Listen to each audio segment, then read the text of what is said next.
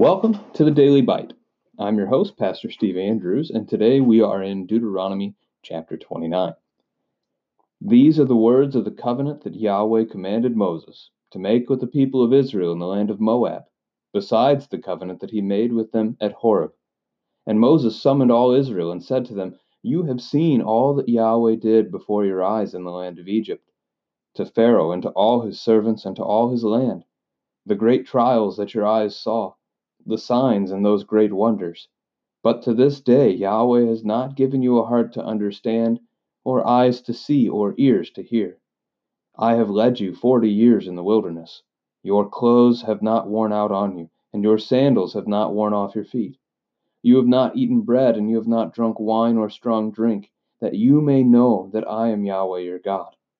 And when you came to this place, Sihon the king of Heshbon, and Og the king of Bashan, came out against us to battle, but we defeated them. We took their land and gave it to gave it for an inheritance to the Reubenites, the Gadites, and the half tribe of the Manassites. Therefore keep the words of this covenant and do them, that you may prosper in all that you do. You are standing today, all of you, before Yahweh your God, the heads of your tribes, your elders, and your officers, all the men of Israel your little ones, your wives, and the sojourner who is in your camp, from the one who chops your wood to the one who draws your water, so that you may enter into the sworn covenant of Yahweh your God, which Yahweh your God is making with you today, that he may establish you today as his people, and that he may be your God as he promised you, and as he swore to your fathers, to Abraham, to Isaac, and to Jacob. It is not with you alone that I am making this sworn covenant but with whoever is standing here with us today before Yahweh our God, and with whoever is not here with us today.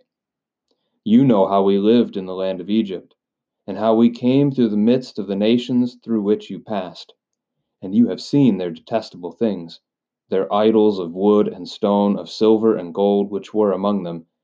Beware lest there be among you a man or woman or clan or tribe whose heart is turning away today from Yahweh our God to go and to serve the gods of those nations. Beware lest there be among you a root bearing poisonous and bitter fruit, one who, when he hears the words of this sworn covenant, blesses himself in his heart, saying, I shall be safe, though I walk in the stubbornness of my own heart. This will lead to the sweeping away of moist and dry alike. Yahweh will not be willing to forgive him but rather the anger of Yahweh and his jealousy will smoke against that man, and the curses written in this book will settle upon him. And Yahweh will blot out his name from under heaven. And Yahweh will single him out from all the tribes of Israel for calamity, in accordance with all the curses of the covenant written in this book of the law. And the next generation, your children who rise up after you, and the foreigner who comes from a far land, will say, when they see the afflictions of the land and the sicknesses with which Yahweh has made it sick, the whole land burned out with brimstone and salt, nothing sown and nothing grown, where no plant can sprout, an overthrow like that of Sodom and Gomorrah, Admah and Zeboim, which Yahweh overthrew in his anger and wrath. All the nations will say, Why has Yahweh done thus to this land? What caused the heat of this great anger? And then people will say, It is because they abandoned the covenant of Yahweh, the God of their fathers, which he made with them when he brought them out of the land of Egypt, and went and served other gods and worshipped them, gods whom they had not known and whom he had not allotted to them. Therefore the anger of Yahweh was kindled against this land, bringing upon it all the curses written in this book. And Yahweh uprooted them from their land in anger and fury and great wrath, and cast them into another land as they are this day. The secret things belong to Yahweh our God, but the things that are revealed belong to us and to our children forever, that we may do all the words of this law. This is the word of the Lord. A lot of conversation early in this text about the idea of covenants. Covenants were blood pacts. I mean, animals would be sacrificed. The two parties making the, the pact together would walk through the blood of the sacrifice and since the covenant was cut using blood, if a covenant was broken, the penalty for that would be death for the one who had broken it.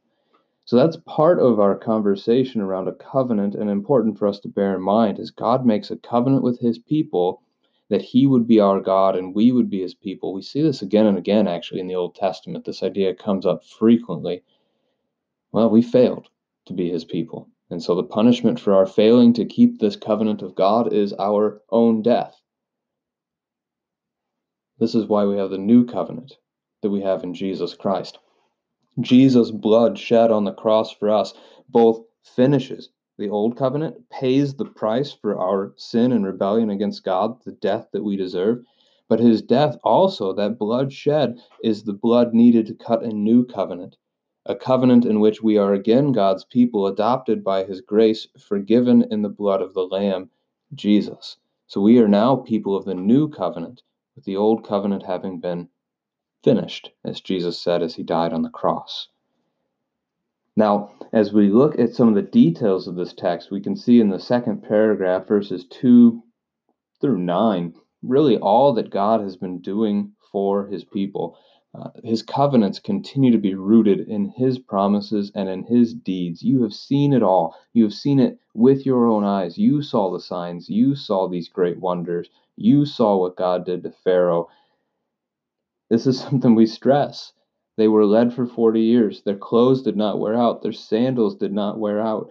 They didn't need the strong drink to get through that time. God provided for them all things. And even when an enemy came out for battle, the Lord provided and defeated that enemy from before them. God has kept his promises. Now, near the end of that paragraph, we learn that not all the tribes of Israel, so the 12 tribes, they did not all go into the promised land. Reuben, the firstborn, his descendants, then Gad, and then half of a tribe, so Manasseh, the son of Joseph, um, half of his descendants. If you're not familiar with the 12 tribes getting a little changed up here, because the Levites are going to be the priests, they don't get their own allotment of land.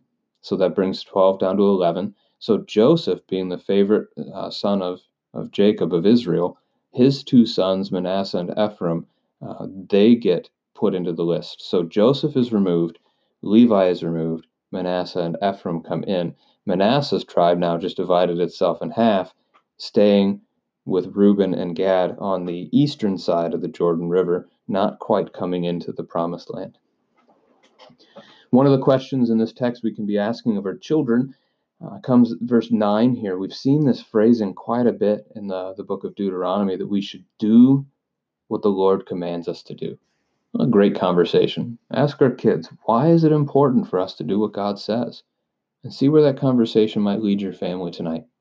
Hopefully, uh, it'll lead you to the point of talking about Jesus forgiving us uh, for not doing what the Lord says. But there are many good things that would come from us keeping the Lord's commands. So enjoy that conversation together. As we see then all the people gathering together in the next paragraph, everyone, even the sojourner who doesn't really seem like part of their nation, even he is, is brought into this conversation and brought into this covenant. Uh, a, a, a wonderful gift that God is including all people. And then he includes, even in this, in verse 15, those who aren't there today. So the future generations that are to come. The big paragraph, starting at verse 16, talks about how we lived in Egypt and the detestable things that the Egyptians were doing. These were pagan practices, even how the Israelites lived. They were not living as children of the Lord, they were living in idolatry and doing these terrible things. And so now, as they come out, as they are being redeemed, as they are being made into a people by covenant to be God's people, there's a warning again against idolatry. Uh, to be cautious of a, a person, anyone, or an entire tribe even, who would turn away from God and seek to turn others away from God. The line in verse 19, I shall be safe though I walk in the stubbornness of my heart, is a conversation of unrepentance. That's the danger uh, to our Christian faith that we would not repent of our sins. We all sin, we all fall short of the glory of God, but we have forgiveness in Christ. Unless we reject that forgiveness by saying that we would rather cling to our sins. So, this is the caution being given um, that kind of an attitude, that kind of person among them is going to lead to the sweeping away of moist and dry alike. Moist and dry. So the, the ones who are, are strong in their faith and the ones who have no faith, the ones who are lively and the ones who are dead um, in terms of their spirit in the Lord, are both at risk. This gets at the idea Paul writes in Galatians 5 9, a little leaven leavens the whole lump. The sinner, uh, the unrepentant sinner remaining in their midst and, and enjoying his sin among them, that runs the danger of that sin um, impacting the rest of the community and harming more. So the faithful and the faithless both will be brought to harm. This is the idea of community together. Verse 20, uh, sorry, verse 20, we see curses will be brought upon them. The curses that are written in this book, that's a reference to that long list in chapter 28 and their name would be blotted out. That goes back to the end of chapter 25 from under the heaven. Your children rise up after you, as a reference uh, back again to verse 14 here and 15, as God makes this new covenant, including those who are not there yet, to be a part of it. We get a list of country, uh, cities down in verse 23 uh, Sodom, Gomorrah, Admah, and Zeboim. These are listed out in Genesis 14, listing the different cities in the valley of Siddim. They are also uh, Sodom and Gomorrah, uh, listed in Genesis chapter 19. These are places that God destroyed because of their idolatry and their wickedness. And so, in time, the children and the foreigner are going to ask, What happened? Why did God? Why did God bring this judgment upon his people? And there will be someone, there will be someone with the wisdom to be there to say, "It's because they abandoned God. This is a way we can look at our own world today.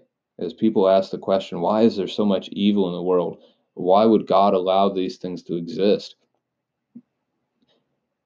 Evil is a punishment of our sin. Death is a punishment of our sin. Suffering is a punishment of our sin. Uh, we can't avoid this this reality. Um, if we did not sin, if we were perfect, uh, creation would still be perfect. But we are sinners, and so we, we suffer and we die. The very end of that paragraph is going to get into a conversation around casting them into another land. That's a reference to God removing the Israelites and the Judahites from the, the promised land and giving it over to Assyria and to Babylon uh, for a time as part of the judgment. Verse 29, the last verse of the text, is a good one, um, really, for us to almost have as a motto for our, our, our faith. The secret things belong to Yahweh our God, but the things that are revealed belong to us and to our children forever. We cannot understand all the things of God, but we can understand what He has revealed to us uh, excellent chance for some more discussion as a family to ask one another for examples of each. What what things would be secret? What would be the hidden will of God?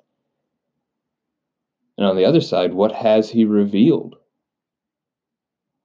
Give you some examples. A, a hidden will of God thing would be when the second coming is going to occur. When is Jesus going to come back for us? Another would be to get into particulars. Why am I suffering in the way that I'm suffering right now? why did why did this person die at this time but this evil person why were they allowed to live longer those would be hidden wills of god kind of statements or or secret things of god but the revealed things of god.